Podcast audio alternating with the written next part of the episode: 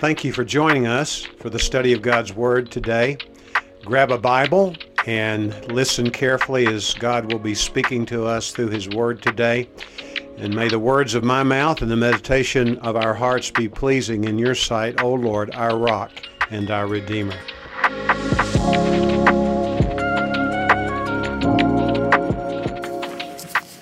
My parents and I were involved in an automobile accident when I was three years old. It's the first memory I have, actually. I ended up in the surgical suite of a local hospital, and I was about to undergo surgery, and I was very frightened. I was confused. You can imagine a three year old having such an event, being hit as a pedestrian by a man who ran a red light under the influence of alcohol. And I was wanting my daddy. I, I, was crying. I do remember this part, frankly. I cried out, I want my daddy, I want my daddy. And in an effort to calm me down, I don't know if it was a physician or an assistant of some sort, a nurse, a male, I know that for sure. And he said, masked up, I might add, he said, I'm your daddy. I said, You're not my daddy. I want my daddy. And finally, whoever was in charge of that procedure relented, and my father was asked to come in. Uh, as soon as he came in, no mask, I saw his face, I heard his voice, and I was fine from that point forward. We have a father who is so superior to my father on earth and your father on earth. There's no comparison. And He understands when we have needs. When we cry out to Him, He hears us as His children. And He comes to us. In fact, I'll go on record as saying today, He's listening to the cry of your heart. And He wants to come to you. And in some cases, there are people here today who may think that He's his or her father, but he's not yet. But before this day is over, you will have had the opportunity to understand just what kind of father he is and how he is waiting on you to call upon him. The Word of God says, Call on the Lord while he may be found, seek him while he is near. This is our God, and he's interested in us. Jesus emphasize the fatherhood of God in a way that it had never been emphasized by any rabbi or any teacher. In the Old Testament, we get bits and pieces, glimpses of God as Father. For instance, in Psalm 103, the Bible says, As a father pities his son, so God, the Lord, pities us.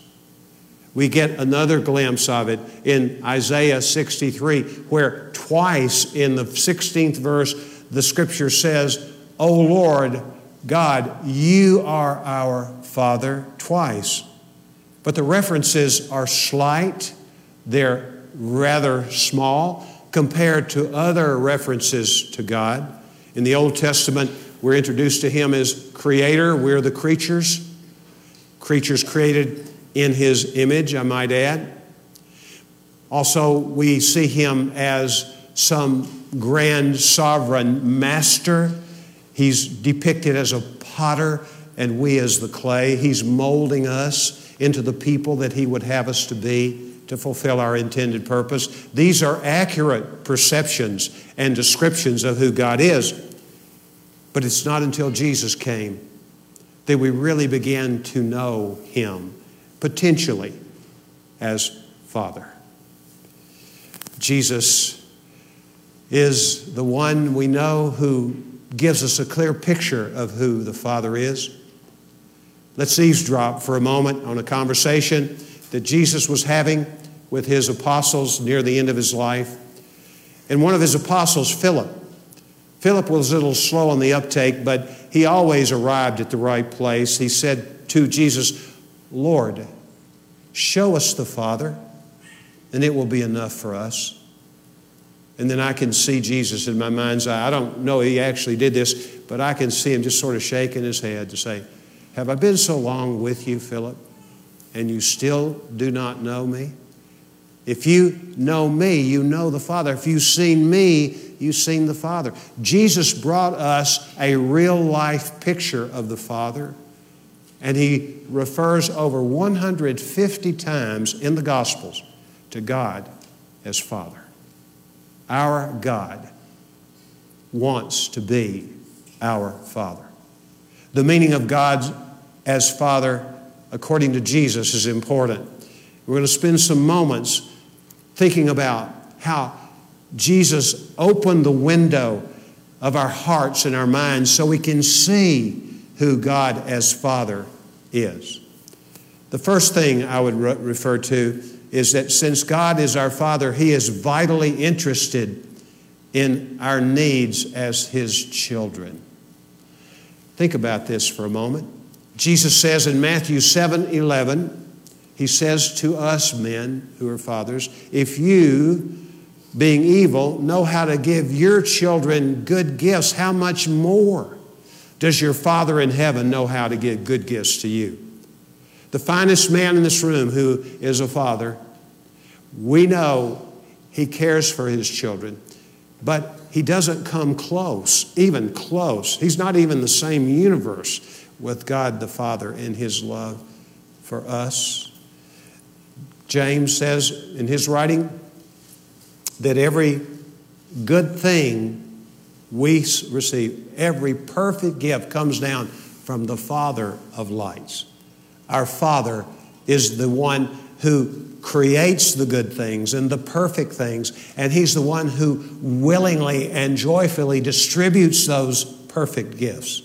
The most perfect of which, of course, is our salvation. We've been saved by grace through faith, and that not of ourselves. It's the gift of God, the Father, the gift of His Son. We read about it, did we not? In the most famous piece of scripture for the Christian church, John 3:16, for God so loved the world that he gave his only begotten son, that whoever believes in him should not perish but have everlasting life. Jesus was in a storm on the Sea of Galilee, fast asleep in the bottom of the boat. His apostles, 12 of them, many of them, almost half of them at least, were fishermen. They knew that body of water like the back of their hand. They had grown up on the shores and on the surface of that Sea of Galilee. They had fished it, but they were in a storm they had never experienced in their lives. They did everything they knew to do to save the ship and save their lives. And when they were out of all their resources, they came and rather frustratedly, I believe there would be implication, if not direct description of that in Mark's account. They woke him. And this is what they said. These may not be the exact words, but this is what they meant. Don't you care that we're about to go down and we're all going to die in this Sea of Galilee? Maybe you're here today and you have cried out rather frustratedly, if not angrily, at God, Don't you care, God? Well, be sure He cares. He cares about every concern you have. He's waiting for you to submit to Him and understand what Jesus understood. The reason Jesus could be so calm and the picture of peace was because he knew what is written in the book of Deuteronomy underneath are the everlasting arms. I'll never forget reading something written by a German naval officer in World War II. There's a tendency for us to believe that all of our enemies are just out and out heathen pagans. But among the naval officers in the Navy of the Third Reich was a man named Gerhard Foch. And this captain of the ship would correspond with his wife, and she cherished every letter which she received, but none more than the one I'm going to quote from. When she said, My dear, if you should hear that our cruiser sunk and none survived, then do not weep. For the sea in which my body would have sunk is nothing but the hollow of my Savior's hand. Jesus says, My sheep hear my voice, and I know them, and they follow me, and I give eternal life to them, and they shall never perish.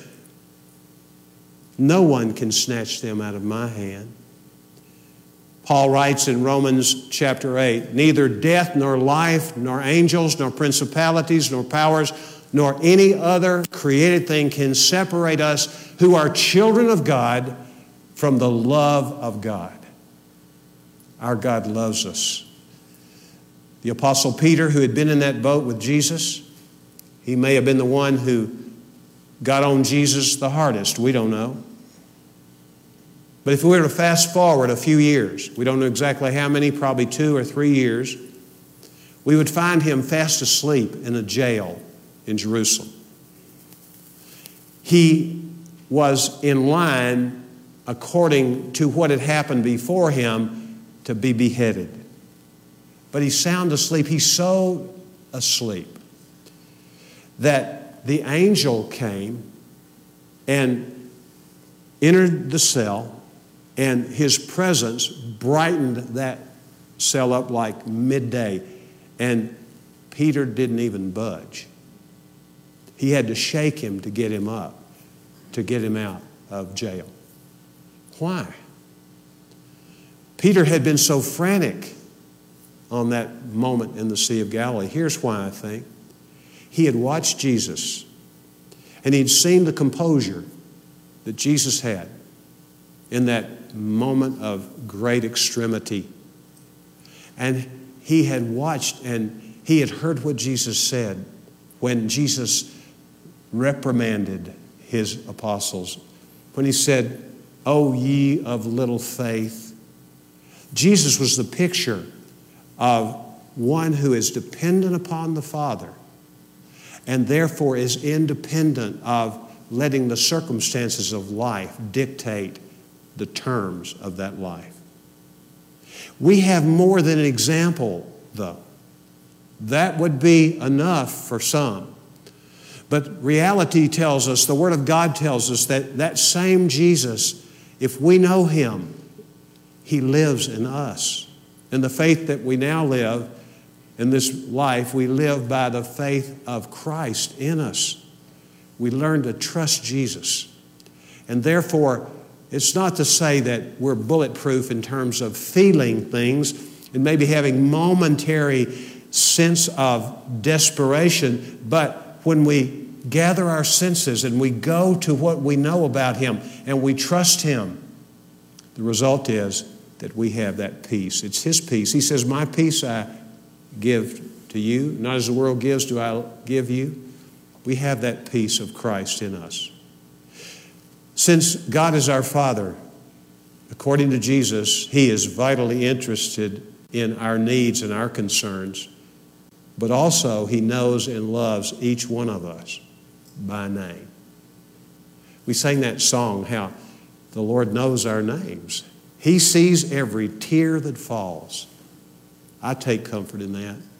The Bible says He gathers our tears in a bottle. Now, I don't know if that's a figure of speech, it very well could be, but I wonder if in heaven there are going to be as many bottles there as there are people, and there'll be tears. And we'll see what He promised He made good on. He cares about you and me. Immensely, He cares. We can't imagine how much He cares about every one of us. He knows and loves each one individually. This morning I took a shower. I'm glad I did, and you would be too if you got close to me. And every morning I take a shower.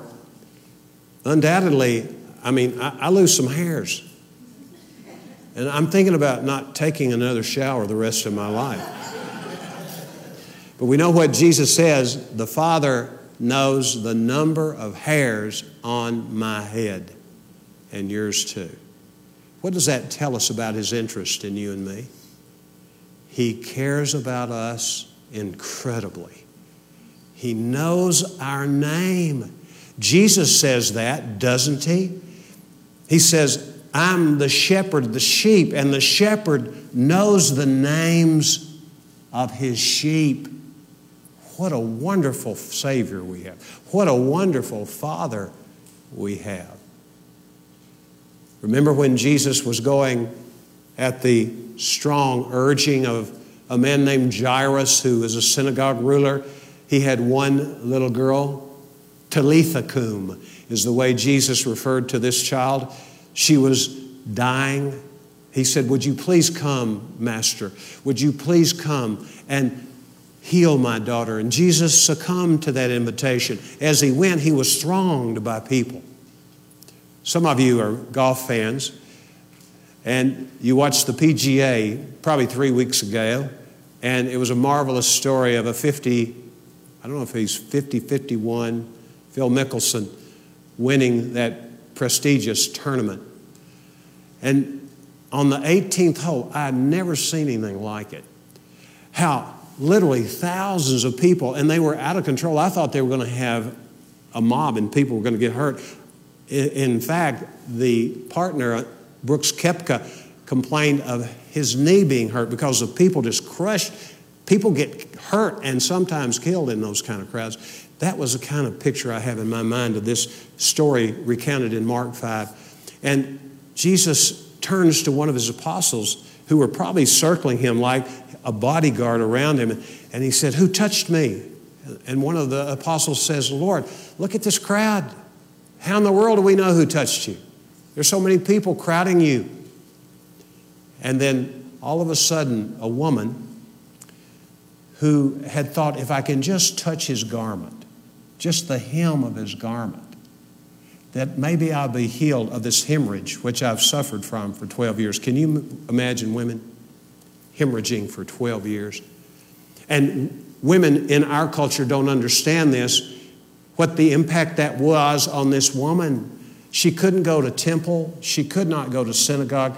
Any person who touched her or anyone who touched something that she wore or where she had sat, that person would be an outcast for a period of time too. She had spent, the Bible says, all the money she had. She evidently was a woman of means, but she spent her last penny, and no doctor could help her with what ailed her. And as a last ditch effort, she found Jesus, and she just quietly and inconspicuously squeezed her way in and just touched the hem of his garment. And Jesus said, I know power came out of me. Jesus is interested in the individual. This is amazing. When we think of the other world religions, Islam, which, we, which means submission, when we think of Islam, Allah is an indifferent God. He doesn't give a hoot about anybody because He is the deity with no personal involvement. Hindus have 30 million gods. Which one do you pick out? None of them is like our God, the one true God. Buddhism doesn't even have a God. Go on and on. We who know Jesus, we have the true God. And we get a picture of what He's like. He's our Father, and He loves us unconditionally as His children. St. Augustine said in this regard about God the Father, He loves us, everyone as though there was but one of us to love. Do you have anybody in your life like that? When you're in the presence of that person, you believe you and that person, the only two in the room, and you believe, I believe she, I believe he loves me and me more than anybody else. Jesus loves us that way, and God the Father loves us that way. I remember reading a letter, part of it at least, it was written by Napoleon, the world conqueror, emperor of, of course, France, but a much vaster domain. He wrote a letter to his wife while he was on campaign. He didn't talk one thing about his exploits or his fears or his personal concerns. The whole letter was devoted to asking his wife, How's our little boy? He wanted to know everything about the son. Why? Because he was his child and he loved him. He cared about him. Men, we should care about our children like that. We should treat each one of our children as an individual, not collectively. We should study our children and find a way that we can best relate to them, not just give them a tip of the hat, but really spend some time in prayer and say, Lord, show me how I can be such a father to my children. But even if your child has the best father in El Paso, he still or she still needs the Heavenly Father because He's the only one who will never fail them. And when you're gone, where do they turn? Here's a third thing we learn from Jesus about God's fatherhood we can approach Him without being unnecessarily self conscious. Jesus says, Let the little children come to me. Unless you become like a little child, you cannot enter the kingdom of heaven. I love children. Do you love little children? Some of you don't, and you don't have to confess it here publicly, but I know you don't. I love little children. They're so transparent. Sometimes it takes a while for them to warm up to us if we're not their father or their grandfather or uncle. But they'll, they'll let you in pretty easily. Most children will. And what I love about Jesus, he loved children. Now, the thing about Jesus that would be different about me and you, as good as we think we might be men with children, is that I don't think any child was afraid of Jesus. I don't think anyone. He didn't have to work at demonstrating his love and getting some back. They loved him, right? But Jesus, when we come to Jesus, we come to him humbly, yeah. And that's one of the aspects of a child. A little child I don't know, they cross that line pretty quickly in some cases, but a little child really is not proud. They're expectant. They are people who trust their parents. We need to give them someone they can trust safely, men. We need to be that kind of dad. But nevertheless, what we know is that we're not to be formalists in our relationship to God. And what I mean by that is, Jesus says, and I could quote several things, I'm only going to mention one verse which captures the idea.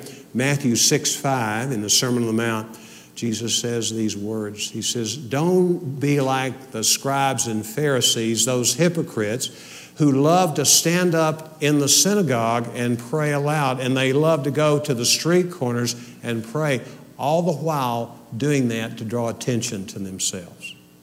Wow. We know that the Lord wants us to be real in our relationship with Him. Many of you are old enough to remember when John Kennedy was president. And I remember as a boy, and it's still in my mind, it'll never go away. When I was preparing this message, it came to my mind just like that of the president, the most powerful man in the world, sitting behind this desk in the Oval Office, tending to business. And John John, remember? Where was John John? He was underneath the desk playing around his father's feet. Did that bother the president at all? I doubt it. I think it delighted him to have his child in his presence.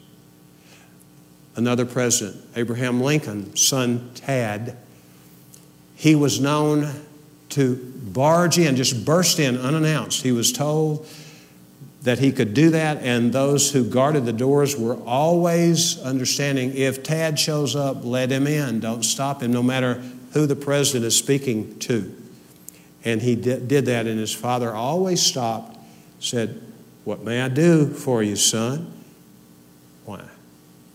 Because that boy knew he was secure in the love of God. Third thing, then, we can approach him without being self conscious. Here's the fourth thing we learn from Jesus' picture of the Father that when we are in pain, he suffers too.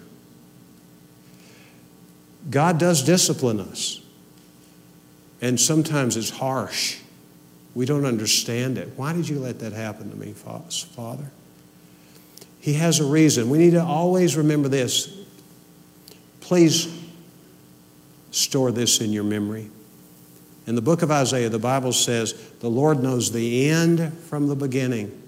We only have so much history right to this day, right now, this Father's Day, June the 19th, 2021. We only have this much time of our lives. And some of us have had a real rough ride. Some of you are in the pits today, and you wonder, where are you, God? But look, He knows the end from the beginning, and He does cause all things to work together for good to those who love Him and are called according to His purpose. I could testify about an hour about that, at least in my life. But God knows, and He is a loving Father. Don't let the devil bait you into accusing God for your problems. Don't let him do it. He's a liar. He masquerades as an angel of light. Of course, I'm talking about the devil for sure. So we need to understand that this God who did not spare his own son, this God does love us and at times loves us enough to discipline us. And we're proud of it after we get past the initial shock and we get perspective on it. We gratefully say, Thank you, Father. What hurts us hurts our Father God. Isaiah 63 9 says, When we are afflicted as His children, He also is afflicted. This is our God.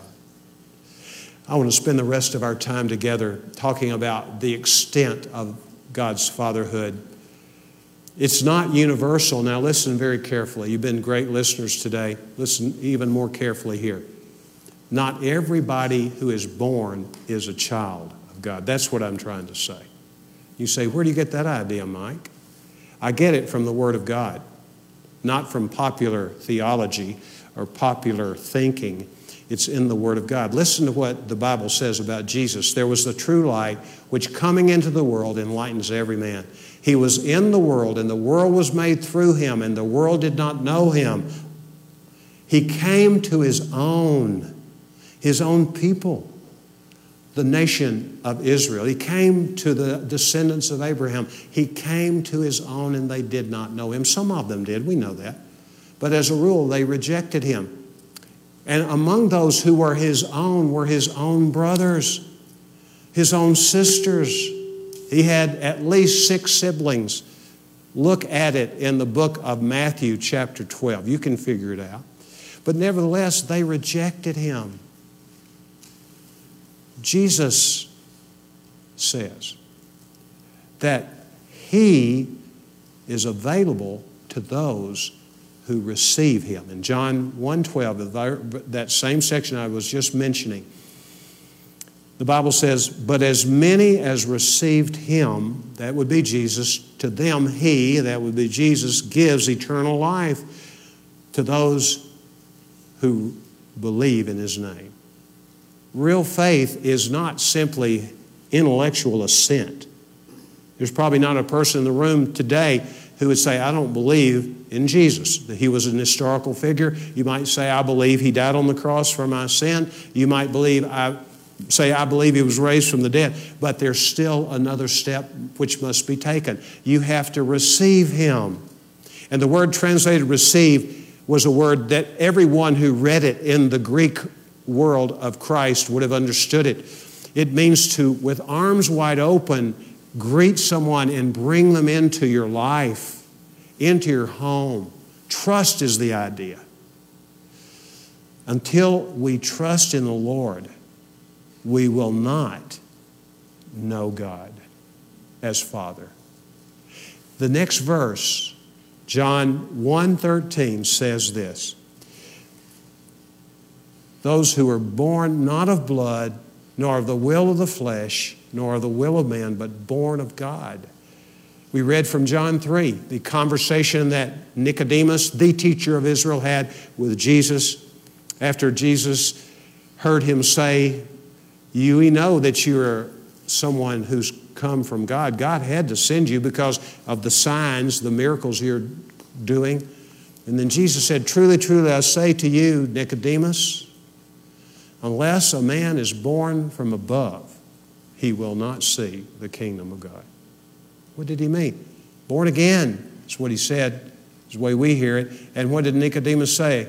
He said, A man cannot enter a second time into his mother's womb and be born, can he? He asked a logical question. And Jesus reiterated what he had said. What does it mean to be born again? It means to be born of God. Literally, the word again, translated literally from the original language, means from above, from above. We're dead in our trespasses and sin. And then what happens, miracle of miracles, God reveals himself to us and we respond by receiving Christ into our lives, submitting ourselves to him, not simply as our Savior. I am so grateful, and I know you are too, that we have such a Savior. But we have to receive him as our Lord, our, our sovereign, our King, and submit to him in that regard. So, it's not a given that if you're a human being, you're a child of God. What has to happen? You have to receive Him. You have to trust Him. You have to submit to Him as your Lord. When Paul was asked by the Philippian jailer, What must I do to be saved? What did he say? Believe. And notice the order of the name the Lord, that's sovereign and king, Jesus, that's Savior, Christ, Messiah. The Lord Jesus Christ. The extent of God's fatherhood is not universal. It is irreversible. Once we receive Christ, this is so lovely. Jesus says in John 10, My sheep hear my voice, and I know them, and they follow me, and I give eternal life to them, and they shall never perish. The phrase, they shall never perish, Literally, this is what it says it says, They shall not never perish. A double negative in English, it would be unacceptable. That's why our English translations and Spanish translations do not translate those two little words, two negatives put side by side, that literally translated into English, not never, or to Spanish, not never.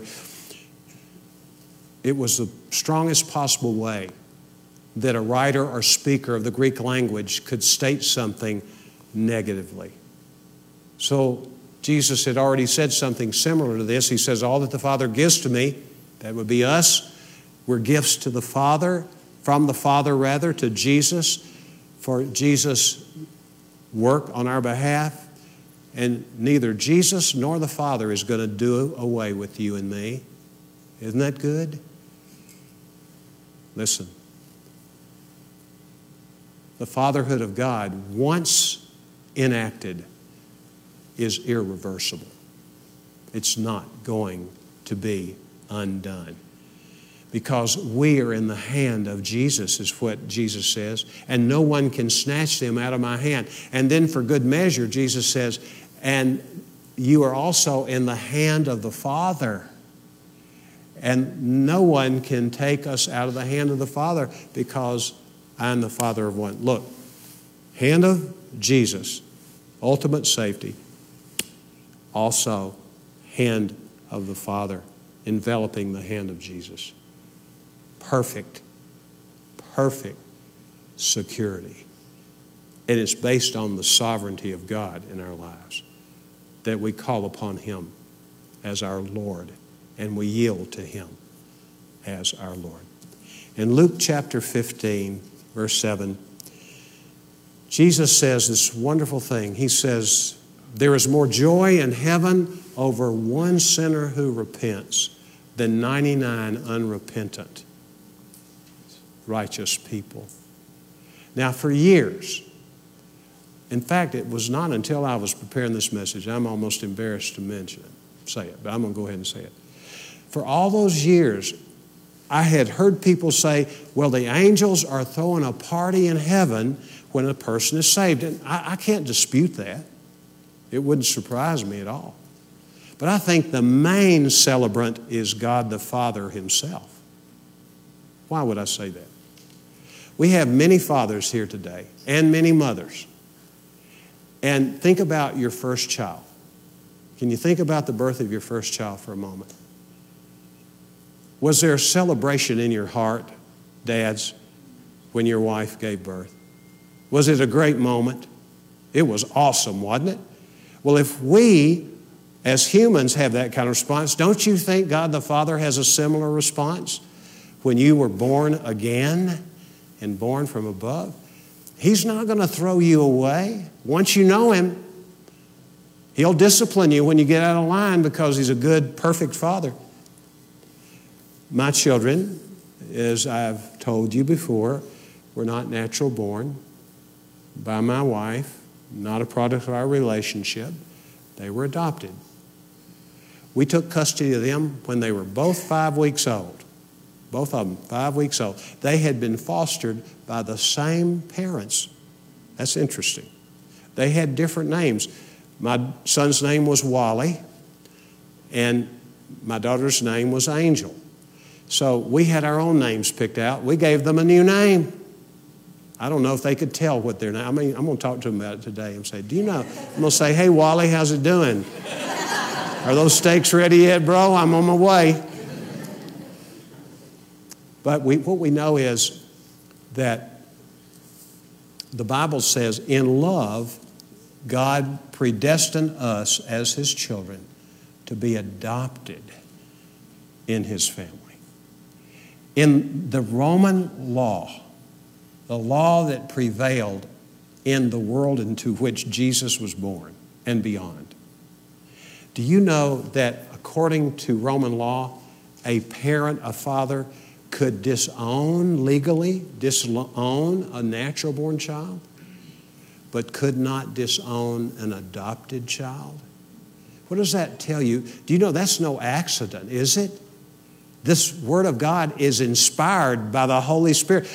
The adoption metaphor is a picture. God's not going to dismiss you, He loves you. Let me finish by asking you a question today. You who are here. There's somebody in this room, I would imagine, who has come to the realization that you don't know God as Father. How can you get from where you are to knowing Him as your Father and be loved by Him the way in which the Bible says God loves those who are His children? Well, it's to acknowledge to the Lord, Lord, I don't know you. And to say to the Lord, Lord, would you, res- would you let me come in to your family? And He's been so excited for this moment in your life. He's looked forward to it. He has appointed this time for you to know Him today. Would you bow your head? If you've never received Christ, if you've never asked Christ to forgive you of your sin, stop and do that now. If you've never thanked Jesus for dying for your sin, taking your punishment for you, just thank Him right now. If you've never opened the door of your heart to Jesus, just say to the Lord, Lord, I don't deserve you to come into my life and help me to become a child of God, but Lord, I ask you to right now. Would you please, Lord? If you prayed that prayer today, He heard that prayer. And Jesus has come in and you have become a child of God, the Father. Thank you, Father, for being with us today. Thank you for giving us you to celebrate. And we pray as fathers, Lord, you'd empower each one of us to be like you in the way we relate to our children. We ask this in Jesus' name. Amen.